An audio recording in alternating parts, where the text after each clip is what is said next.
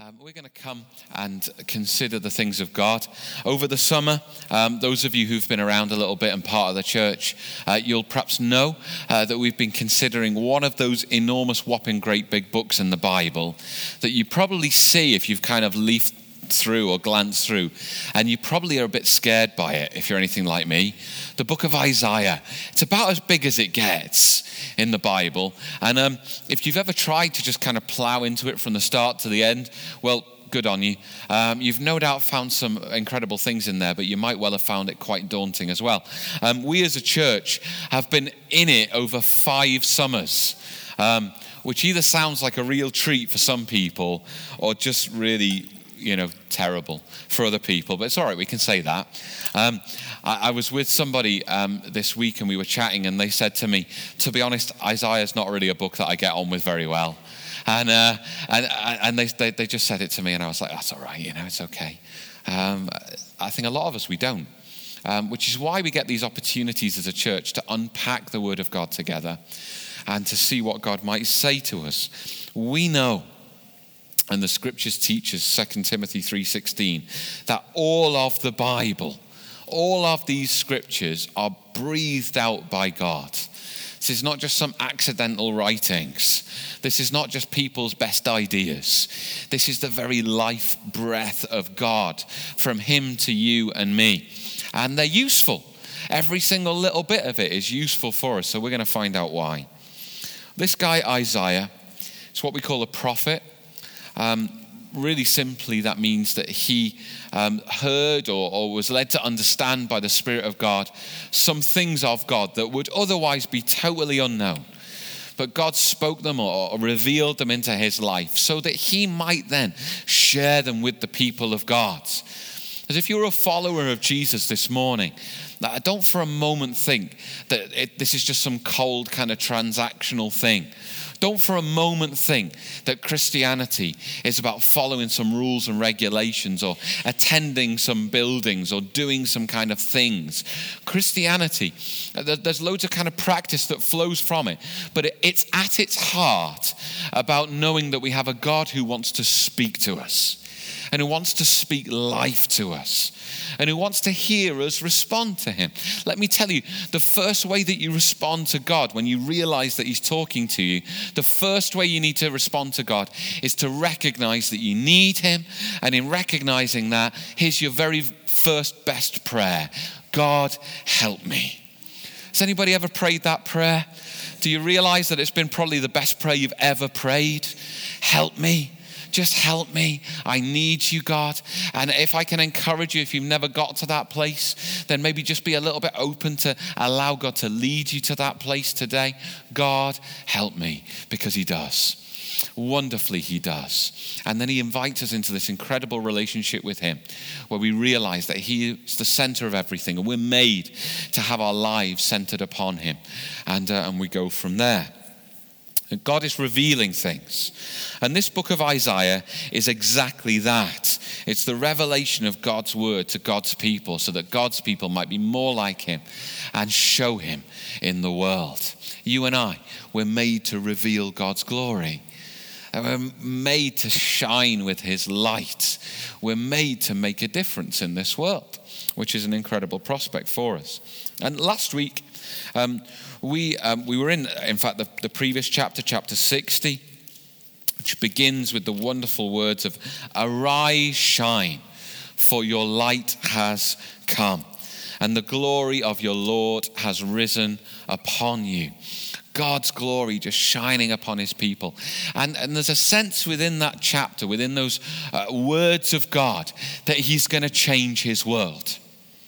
In the days that Isaiah was, was writing these words or speaking these words to God's people, they were aware that they really needed change. Their world was a world of crisis. And uh, alliances have been made in times of crisis that were, that were faltering and failing. The best of human efforts was never good enough. And the people of God, oftentimes going away from God in their desperation, in their sinfulness, in their brokenness, they found that their circumstances got worse and worse and worse. You know, these people were people whose brokenness would come to the point of exile. They would be separated from the land of promise. And, and they would be desperately unable to change their circumstances. You ever been in a place like that? Where everything seems to have gone terribly wrong and you're not sure there's anything that you can do about it. Uh, some of the guys we were talking about football transfers before we begun our Sunday gathering this morning. And we're talking about some of the crazy figures that get bandied about. And uh, Everton, They've been spending big, haven't they? We've got any Evertonians in the house this morning? Just two people who are willing to admit um, to supporting. Ever- if I said have we got any Tranmere fans, we might have even less. I don't know. Um, one very, very uh, proud Tranmere fan. But uh, they've been spent Everton. They've been spending these huge sums of money uh, to bring in people. It pales into insignificance compared to what Manchester United and Man City pay these days, don't they? And a, a defender, uh, just a young chap unproven, 80 million quid. Can you imagine? 80 million for Harry Maguire. Some of you are looking at me like you've got no idea what I'm talking about. I'm going to carry on anyway. Uh, but they bring in these people and they've got these grand plans, these incredible schemes that somehow this is going to be the year. Yeah? And in spite of the fact that we know that there are probably like six or seven clubs who all want a top four spot, and my maths isn't great, but seven doesn't go into four. And of those four, they all think they're going to win it, but four doesn't go into one, does it? And they've all got these grand plans, and we all know that by God's grace, Liverpool are going to win the league this year. we know this, don't we? And everyone else just needs to get on board. Um, the, the, couple of Evertonians are shaking their heads at me at the moment. But I think we can all agree that Tranmere are going to get promoted again, so that's okay. Um, no? Okay. Well, uh, we, glories and visions and all these things are kind of put before us if you're a fan of a sporting club. But in every kind of sphere of life, glories and visions and promises are put before us. You know, your managers at work, they tell you, oh, we've got a great plan to make it better. And because you're not at all cynical, you totally believe them. Uh, you know, sometimes it's hard, isn't it? Uh, or politicians, they tell us, oh, we've got this new way of doing things, it's all going to be great. And because you're not at all cynical, you don't know, well, I don't know. Uh, you know, every, all these glories, all the, but turning the promise into reality, well, it always proves harder, doesn't it? Seeing the dream come to be the experience is much tougher. What we're seeing in the book of Isaiah, particularly as we transition from chapter 60, where actually we're not just introduced to a light, a glory, but we're introduced to one who is the light, who is the glory. It's Jesus himself. Now, moving into what we've had read to us this morning, chapter 61, we're starting to see how is this going to happen? I don't know what kind of personality type you are, but I want to know some nuts and bolts. I want to know how are things going to happen. I have a tendency to rush towards that kind of thing, to kind of strategies and schemes and plots and plans and all this kind of stuff. And sometimes I just have to resist that a little bit in the things of God because it's not actually about me. Uh, there's a relief. But God has a plan, He has a purpose. He's going to outwork it. There's nothing that has escaped his attention. And sometimes in our lives, you know, we feel like maybe somehow we're, uh, you know, we're just unseen or unknown by God. Maybe we find ourselves in times of sin uh, where we perhaps have separated us, ourselves from God. And we're just like Adam and Eve in the garden. And, and they sinned. They, they did what God had told them not to do. And they ruptured relationship with Him by doing that. And they thought, well, what are we going to do? Because we're ashamed by these things that are now, uh, we see it now and we're ashamed. And they hid behind a bush. Because God can't see behind bushes. I, I don't know. Just uh, the other day, we were in the park uh, with the kids and, um, and we, we, decided to play a little bit of hide and seek, Judah and I. And, um, and he's kind of learning the game. And so uh, he sent me off to, to hide first. And, um, and, he, and he started counting He's pretty good at counting, but he doesn't know what it represents. Um, so he can number the numbers, but he has no idea why he's doing it.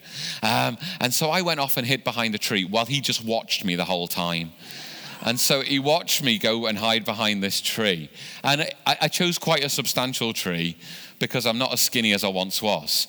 But, um, but it doesn't help if he's just kind of watched you go all the way. And so then halfway through his counting to 10, he just came and charged over and found me.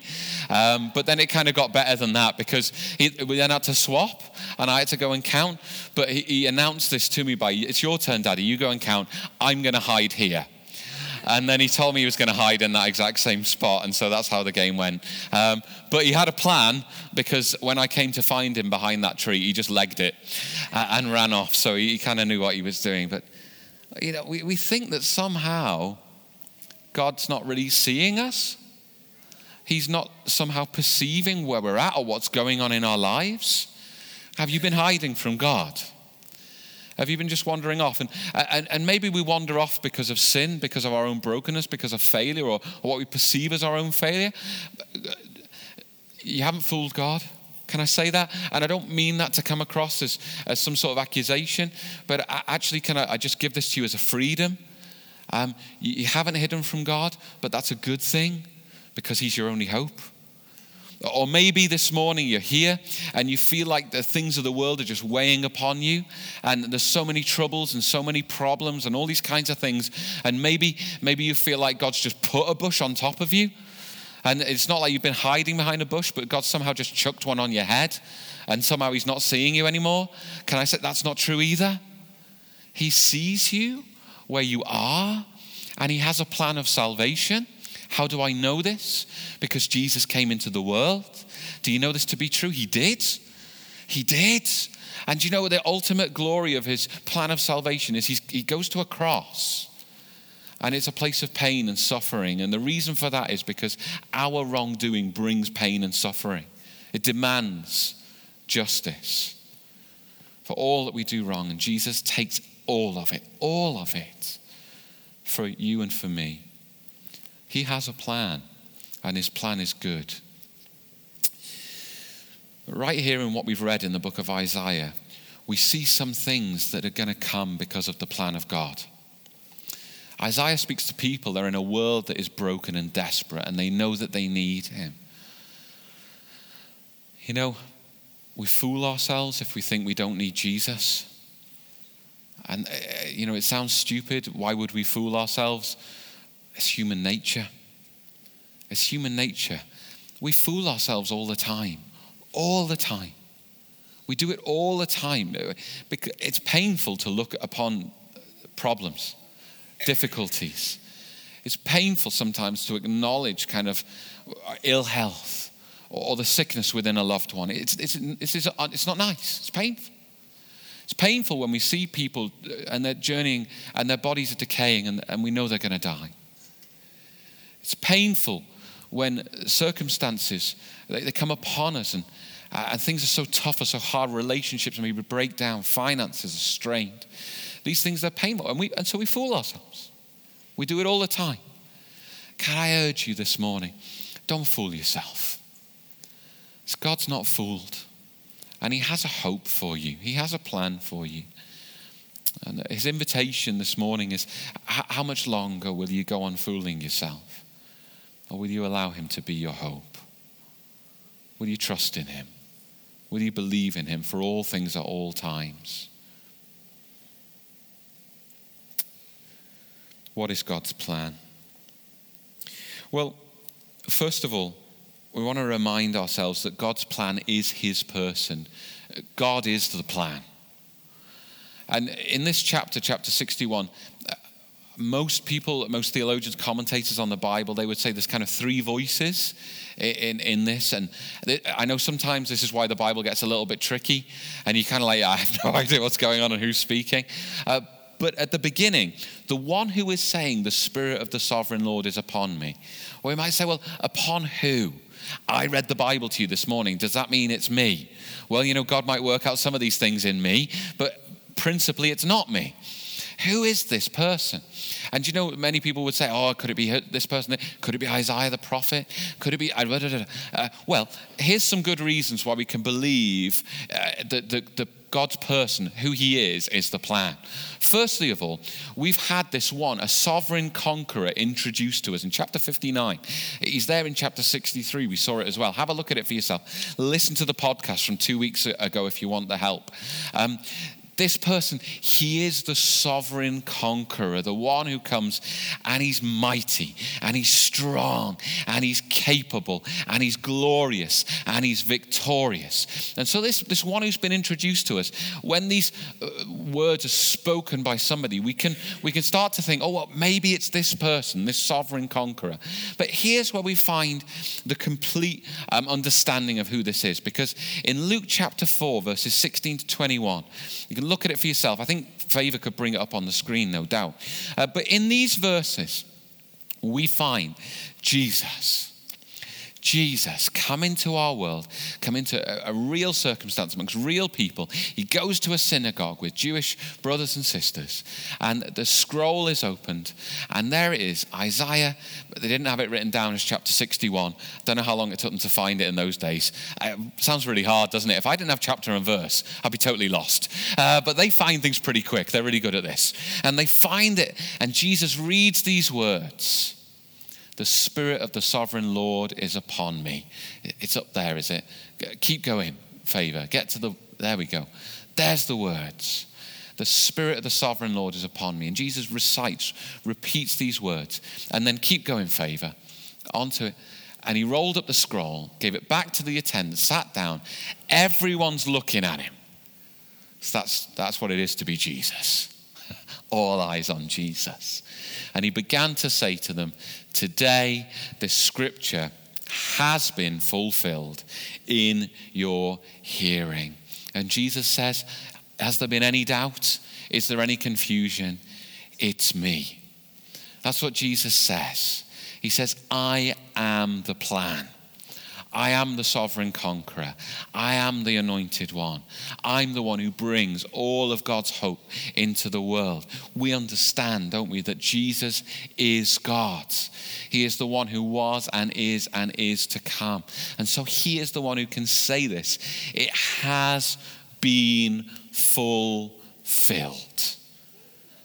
Jesus doesn't come into our world and say, I really like these words in Isaiah 61. And I, you know, I really believe they're the heart of God. And, uh, you know, let, let's just pray about it and maybe we'll see some aspects of it and some things about the kingdom of God. We pray like that sometimes, don't we? Uh, you know, we, we recognize sometimes our inadequacy. And, and sometimes our faith is a, a little faltering. Is it just me? Anybody else? Help me out here. Anyone else sometimes? You know, we sometimes, you know, we just kind of, oh, I, not Jesus.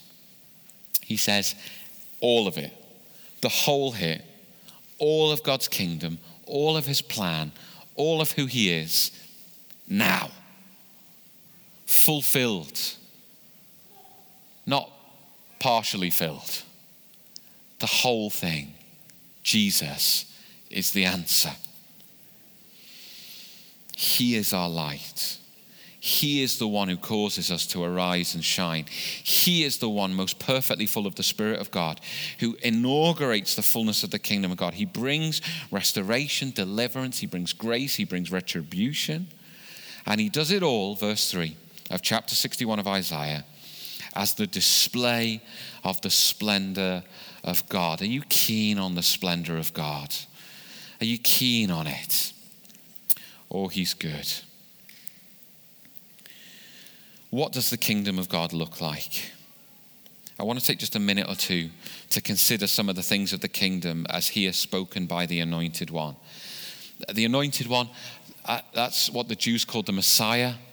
In Greek, it's the Christ. That's why we call him Jesus Christ, the anointed one, the very particular anointing for a particular purpose, the one and the only, Jesus.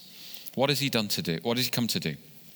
Well, Firstly, he comes to bring or to proclaim or to preach good news.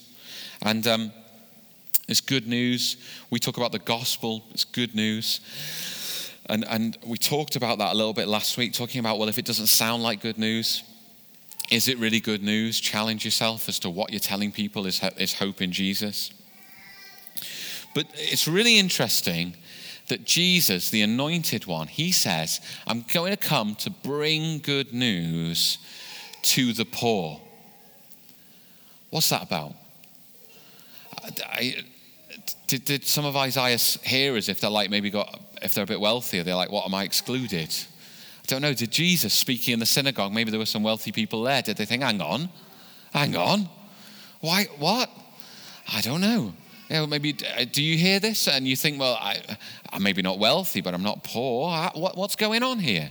What, what is going on? I mean, globally speaking, you know, we, we, we are amongst the wealthy. I know that's a funny thing to say because some of us in our society, we don't feel wealthy, but each and every one of us here in the UK, pretty much, we're amongst the top 4% uh, of the, of the most wealthy in the world. That's a funny kind of thing to correct our, our minds, isn't it?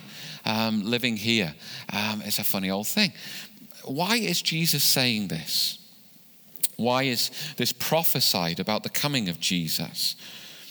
What does this look like? Well, you know, I think it's abundantly clear from the Bible, uh, from the words of prophecy, from, the, from the, the law even of God, but then certainly from the person, the work of Jesus, that God is not satisfied with the way that wealth and indeed most things are distributed in our world.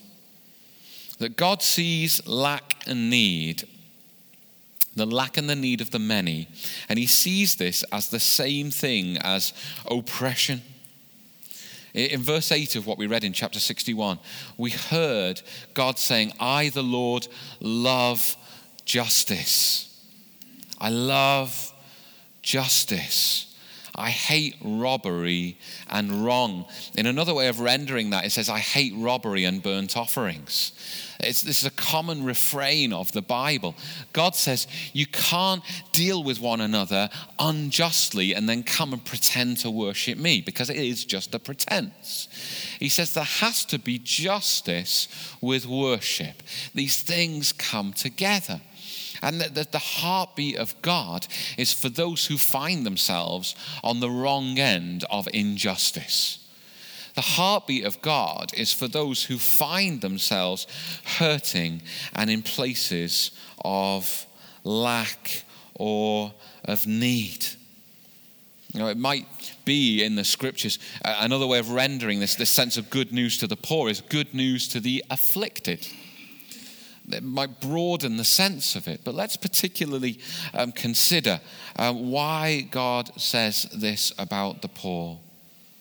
You know, maybe we find this a hard thing to deal with, and, and many, many do, and, and they perhaps would highlight that, that Jesus said, Matthew 26 11, he said, You'll always have the poor with you.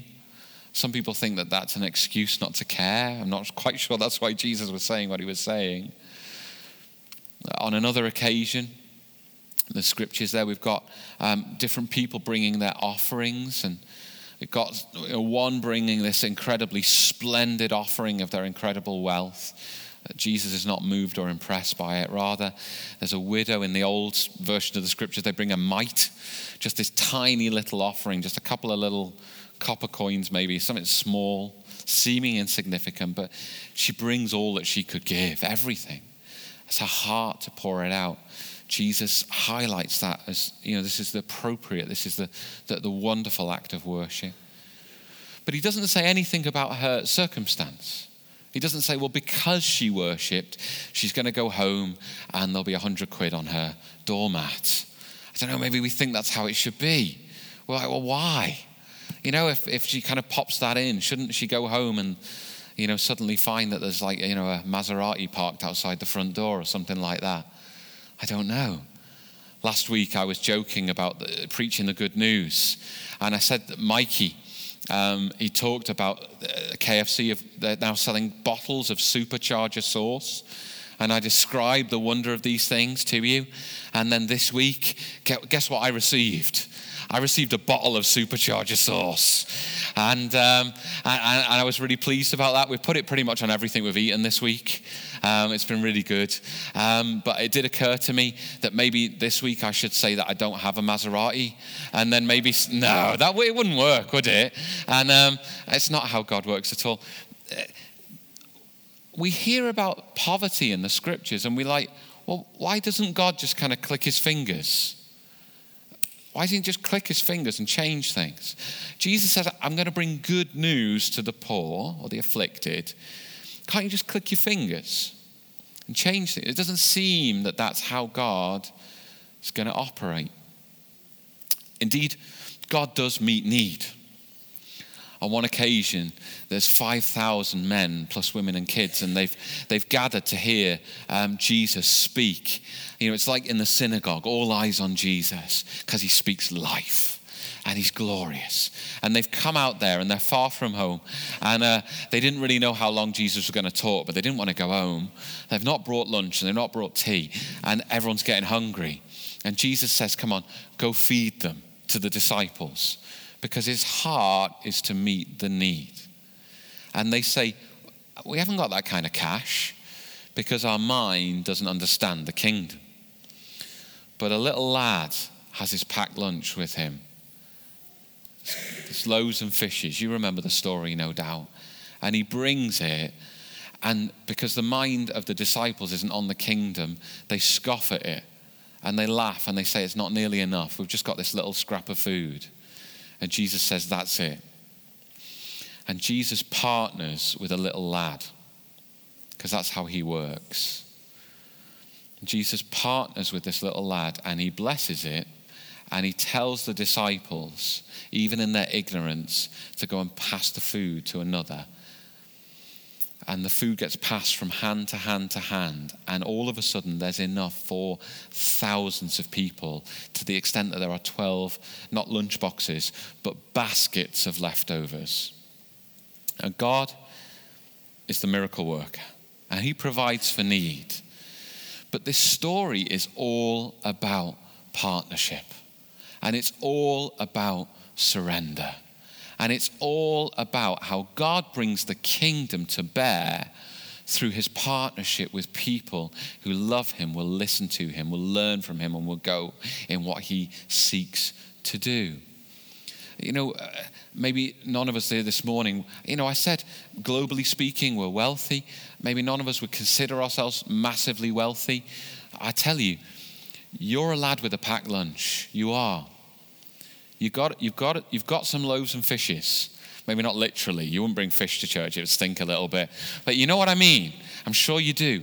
You've got this. And when Jesus invites you to be a part of the kingdom of God coming, good news to the poor, we don't get this opportunity to say, I've got nothing. Or, Jesus, would you have me give up everything? Like the disciples were kind of saying. We are the lad, please God, who comes with our packed lunch and we hand it over. This is hand to hand stuff. This is not Christians praying from a million miles away and saying, Oh God, would you somehow meet the need somewhere else, doing something else through someone else, please God, because I don't want to be the person. This is hand to hand stuff. This is how the kingdom comes it comes hand to hand. It comes when a lad brings his packed lunch and puts it in the hand of an Andrew, and an Andrew puts it in the hand of a Jesus, and a Jesus puts it in the hand of the Father, and the Father says, Okay, now put it in the hand of the disciples, and the disciples put it in the hand of the first people in the crowd, who you know are the kind of people who are always at the front of queues whenever there's food. Uh, they're just eager people, hungry people. It's not a bad thing to be. And they take it, and they're really good. They don't eat it all, but they take some and they break it and they pass it to the next one, hand to hand to hand. At what point do you think it dawned upon somebody that this loaf should be done by now? I love this. Don't you love this?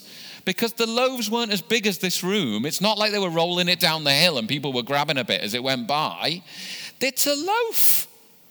It's a, it's a hovis, sliced whole grain and they're passing it down, and it should get finished by the fifth, tenth, fifteenth, twentieth person, but it keeps going. And this is the miracle. And it's glorious. And the kingdom comes hand to hand. Just for a moment there, I wanted to tell you to stop praying for the kingdom to come. That's not quite right because Jesus tells us to do that. But don't pray for it in this way that you think that it's just going to happen somewhere somehow. Pray for the kingdom to come and then, and then hand to hand the kingdom. It's hand to hand combat, the kingdom coming. This is how it works. And we think, oh God, don't disrupt me in what I've got. You know, just, God, if you really care about the poor, just, you know, become a community organizer, Jesus, or, or go into politics. Do something. Would you just do that, Jesus? It'd be neater and easier, and we could just, like, you know, vote for you or something. No. Jesus comes hand to hand. And the kingdom comes. And uh, his hand isn't clicking its fingers. Although gloriously in and through his person, he brings the miracle. But he chooses, he chooses to come in humanity as well. You know, if Jesus just wanted it to be the clicking of the fingers, he probably would have been hovering six foot off the ground somewhere else and just kind of mysteriously, you know, pronouncing the miracle. But he doesn't. He's physically involved. It doesn't say so in the Bible, but I imagine he had a bite of fish himself. Jesus seemed to like having fish suppers. He did. Fish breakfasts, in fact. He's all about fish and bread. He's all in this, hand to hand. How about you? How about me? So, Jesus, he talks to a rich young lad who comes to him. And the rich young lad, he's done everything right. And he wants God to click his fingers. And, and Jesus says to him, No, go sell everything you have and give it to the poor. This is how the good news comes to the poor. And then he says, Come and follow me. And the, the lad can't do it because he's really rich. It's just, it's not a reason, it's just a truth. And then he commands a, a fraudulent tax collector to get out of a tree because that's ridiculous and come and have dinner with him and bring all his mates he doesn't have any mates, so he just brings other people that he knows from work. And, and he's so changed that he, he gives all the money back to the people that he's defrauded and then sets up a charitable foundation um, for all the other people around and about him who have need because he can do this. And the kingdom of God comes to the poor. And then there's another tax collector, and we don't know whether this guy's a good guy or a bad guy, we just don't know. But Jesus walks past his tax collecting booth and he says, That's not how the kingdom of God's going to come. Come and follow me. And so Matthew just gets up and he leaves everything, everything. How much tax had he collected that day? I don't know. But I don't imagine it got collected for very long. I think it got collected by someone else. Somebody probably comes along and just snaffles that. But Matthew doesn't care anymore because he's like, this is, this is Isaiah 61. I don't care about anything else anymore. This is being fulfilled in my hearing. And he sees Jesus and he's like, I'll follow you because here's the good news. Here's the good news. Where is your good news today? Where's your good news? I'm told that uh, there's a, a kind of a traditional French story about a millionaire in his palace who spent his days counting his gold. Um, beside the palace, though, was a, a poor cobbler who spent his days singing as he repaired people's shoes. The joyful singing irritated the rich man. I don't think he was very joyful. One day, the rich man decided to give some gold coins to the cobbler. At first, the cobbler was overjoyed and he took the coins and hid them. But then he would be worried and he would go back over and over to check if the coins were still there. Then he would be worried in case somebody had seen him going to check on the coins. And so then he would have to move the coins and hide them in another place. And then he would be worried that, about them there. And then he would go and have to check them. And then he'd be worried that somebody had seen him checking them there and he'd have to hide them some, and so on and so on and so on. During all of this, he stopped singing. then one day, he realized, the story goes, that he had ceased to sing because of the gold coins. he took them back to the rich man and said, Take back your coins and give me back my songs. You know, we think in our understanding that these kinds of transactional givings or receivings or havings or not havings or what it is about, but it is not about any such thing. It's about the blessed people of God, hand to hand, hand to hand, that we might inspire the singing of the praises of God. You know, we must ask not only how is Jesus bringing the fullness of his kingdom to bear in this world, but how has he asked me to be a part of that? Can I just quickly read again those first few verses from Isaiah 61? Here we have the Spirit of the Lord God upon Jesus. The Lord has anointed him to bring good news to the poor. What else? To bind up the brokenhearted. Does anybody want to join Jesus in that? That doesn't happen transactionally. You can't do that at distance.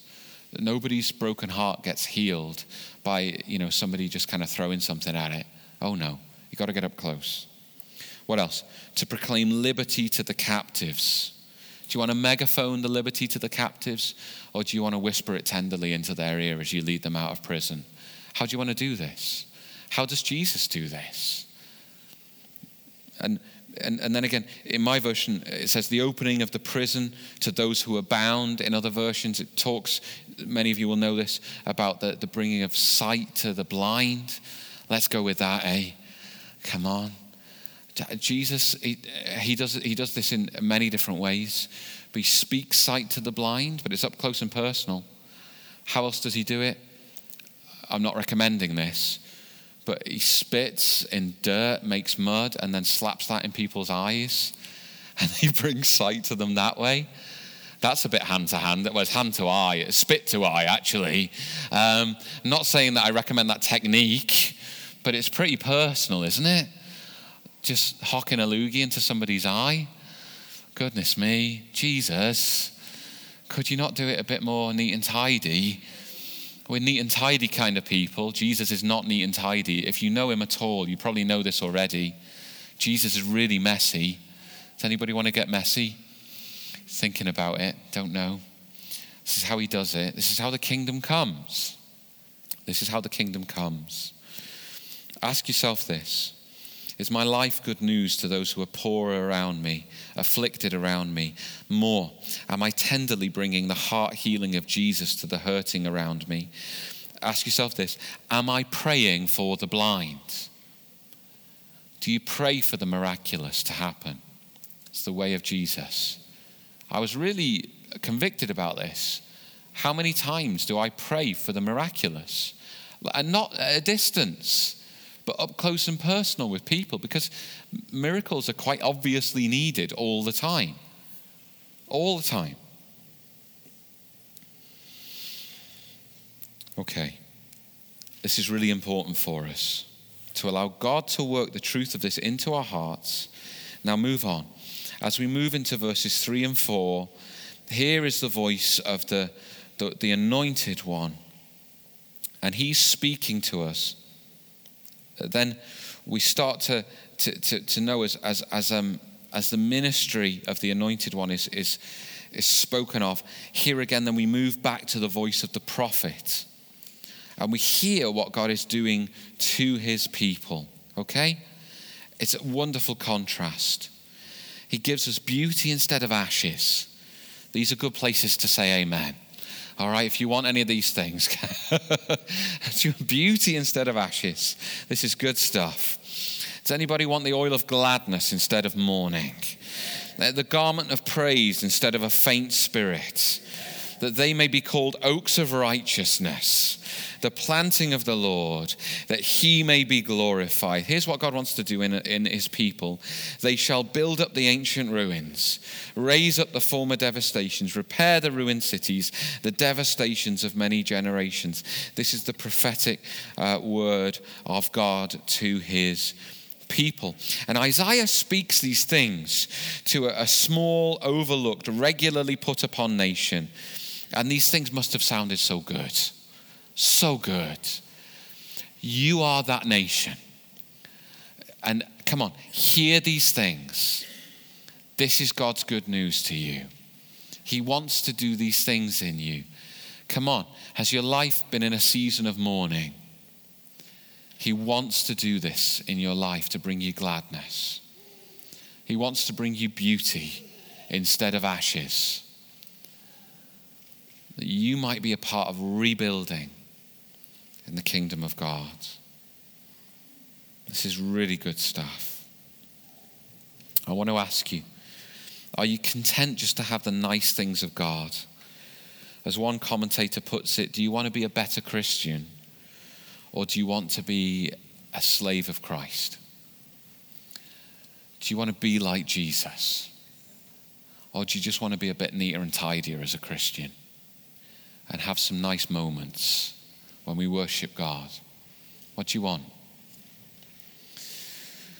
Now, it's quite obvious that these things don't come easy.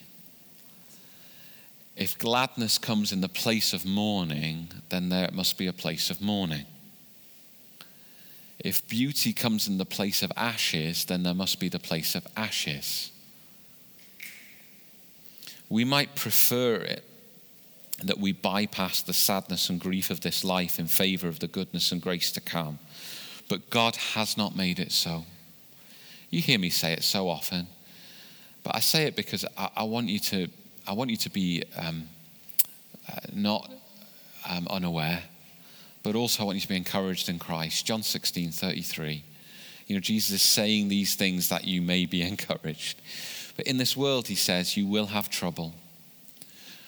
But take heart, I have overcome the world. Come I, I hope you know that by now. Hope you know that scripture. Come on. We're not about fluff and nonsense here. We're about realities and truth and being joyful in the Lord. There will be mourning, but then there will be gladness. This is how it goes. This is how it is for Jesus to follow him, to become like him, and to minister in his kingdom. It is to journey through the cross. He says, Take up your cross and follow me. To see how what this world might mean for evil, God means for good. In Romans chapter 5, Paul speaks and he says these words. He says in verse 3 Not only that, but we rejoice in our sufferings, knowing that suffering produces endurance, and endurance produces character, and character produces hope, and hope does not put us to shame, because God's love has been poured into our hearts through the Holy Spirit who has been given to us. You know, we don't rejoice in the sufferings, the mournings, the ashes, these, these, these troublesome things, these painful things of life because we're idiots. You know, many people in this world, they'll think that you're a nutter for being a Christian. You know, we can, we're foolish for being Christians, but we're not idiots. We rejoice in these sufferings because it is by means of these things that God works his goodness in our lives. Romans goes on to say that while we were still weak, at the right time, Christ died for the ungodly. Come on, Christian. Embrace the weakness. We want to live always on the top of the mountains where it's glorious and good.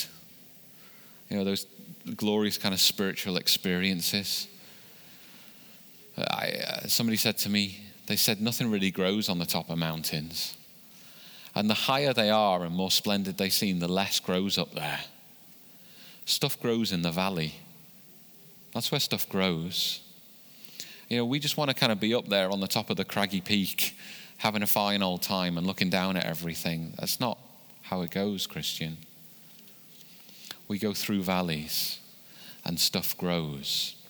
This is how the kingdom comes. And I, I, one more thing back in Isaiah 61. If we're willing to be these kinds of people, how does God describe us? How does He say that we might be? He says that you and I, the chosen people of God, they might be oaks of righteousness. Verse 3 The planting of the Lord, that He may be glorified. Um, I've said it to you many times. I, I know very little about plants except that I can kill them. That's about it. Um, that's just the way of it. I have the opposite to a green thumb. Is it a black thumb?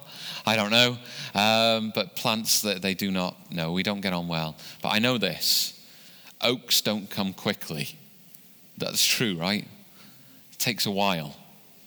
God does not here say that you might be acorns of righteousness or saplings of righteousness. He certainly doesn't say that you might be weeds of righteousness, oaks of righteousness. It takes a while. It takes a while to become, be these people who are bringing the kingdom of God. Are you in this? Are you in this? Are you journeying in this? Do you want to keep going in this? Christianity, it's been said that it's a long obedience in the same direction. You know, if you came here this morning for some flash in the pan kind of what's it, if you thought that maybe Pastor Greg might just click his fingers and everything might be okay, can I disabuse you of this? We're here for a long obedience in the same direction. You know, we're here to journey with Jesus. And you know what? You know, he lived on this earth 33 something years. And he chose to get invested in it. And he, he ministered publicly three something years with a real ragtag bunch of folks who would all pretty much deny him, run away from him, and be a part of the betrayal of him. You know, this is not just kind of moments. This is not some sort of click your fingers and, and let's see how it all works out. This is, this is invested. This is how Jesus brings the kingdom to bear. Anybody want to be an oak? And the chapter goes on, and time doesn't permit, but the chapter goes on to talk about everything that comes as a blessing to these kinds of people. These kinds of people who know their God, the, the, the anointed one who is, ushers in the fullness, the, all of the kingdom.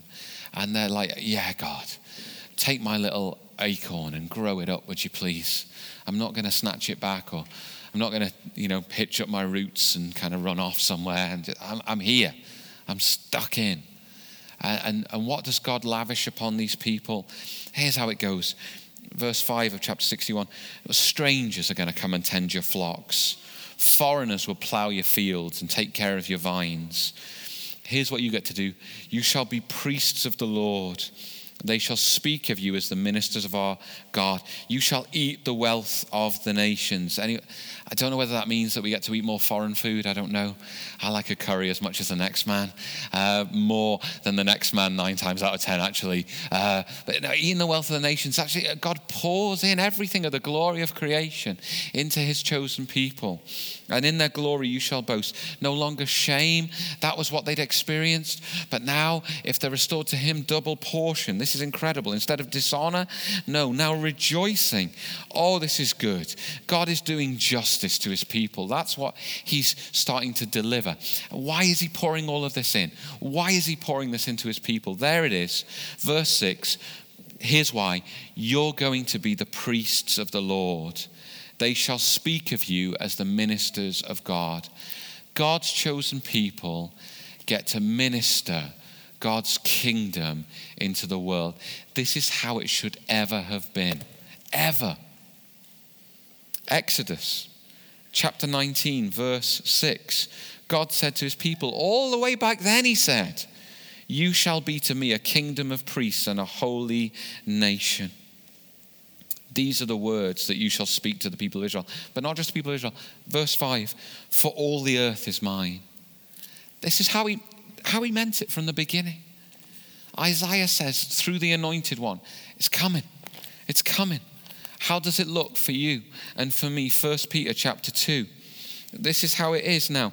Verse 9 You are a chosen race, a royal priesthood, a holy nation, a people for his own possession, that you may proclaim the excellencies of him who called you out of darkness into his marvelous light.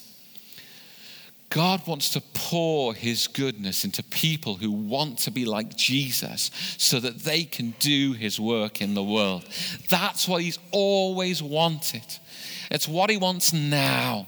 And it's possible more fully now than it ever was because of the person of Jesus. And He says to you, You're mine. Come on, if you give your life to Christ, He says, You're mine. Once you were not a people, but now you are a people, a chosen people. This is incredible. And He says, Everything that Isaiah promised, just the wealth of nations poured into God's people so that we might. And you say, Well, I'm not very wealthy. Aren't you? Aren't you? Have you met Jesus? Have you given your life to Christ? Is your life now hidden in God? Has He blessed you with the grace of salvation? Has He washed away your sins? Has He come into your life by means of His Spirit? Dare we say we are not wealthy? Oh, Christian, I love for you to have a healthy bank balance. You can pray about it if you want. But consider this before all things and in all things and at the end of all things. Who are you in Jesus? Because you know, when you start to walk down your street, you walk down your street full of the very presence of God, and you are the one in your street who has more than any other. I tell you, I tell you. I joked before, but even if there's a Maserati park next door, you have more because you have Christ Jesus, the very hope of glory within you. What are you longing for, Christian? What are you longing for, follower of Jesus? Come on, are you longing to bring this, to proclaim this good news to the afflicted? Because if it's Jesus in you that will bring sight to the blind, it's Jesus in you that leads people out of captivity. I tell you what, it's nothing else in you that will do these things. But you surrendering all that you have brings all that He has, hand to hand, hand to hand. The kingdom of God comes. I love the kingdom of God, which is why I want Jesus to come, because I want all of it. But Jesus said, Pray now, your kingdom come, God, and your will be done as it is in heaven. And Jesus doesn't ask us to pray thinking, that's a really good prayer, but it's never going to happen. He didn't, he didn't tell you to pray it thinking, oh, you know, it's a nice, it's a nice sentiment. No, he asked you to pray it because it's true and real and can be for today. And so I thought we should pray now. Tino, would you come and, and lead us again? Tino's really good, isn't he?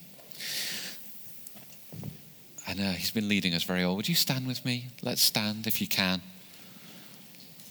And um, look, here's what we can do. When we come to the close of our gathering, you're going to have opportunity to present um, your tithes and your offerings to God and to do so according to what God has laid upon your heart. And that's good. Um, but before we give our finances, let's give our whole life. Should we do that? because I think that's really good. So, would you perhaps close your eyes just for a moment or two? And let's do this. And God, we say, and can I invite you to say this within your own heart? God, your kingdom come, please, Lord. And your will be done on earth as it is in heaven. And you just pray that for yourself if you would like to do that. God, all of your kingdom to come, God, here and now, please, as it is in heaven.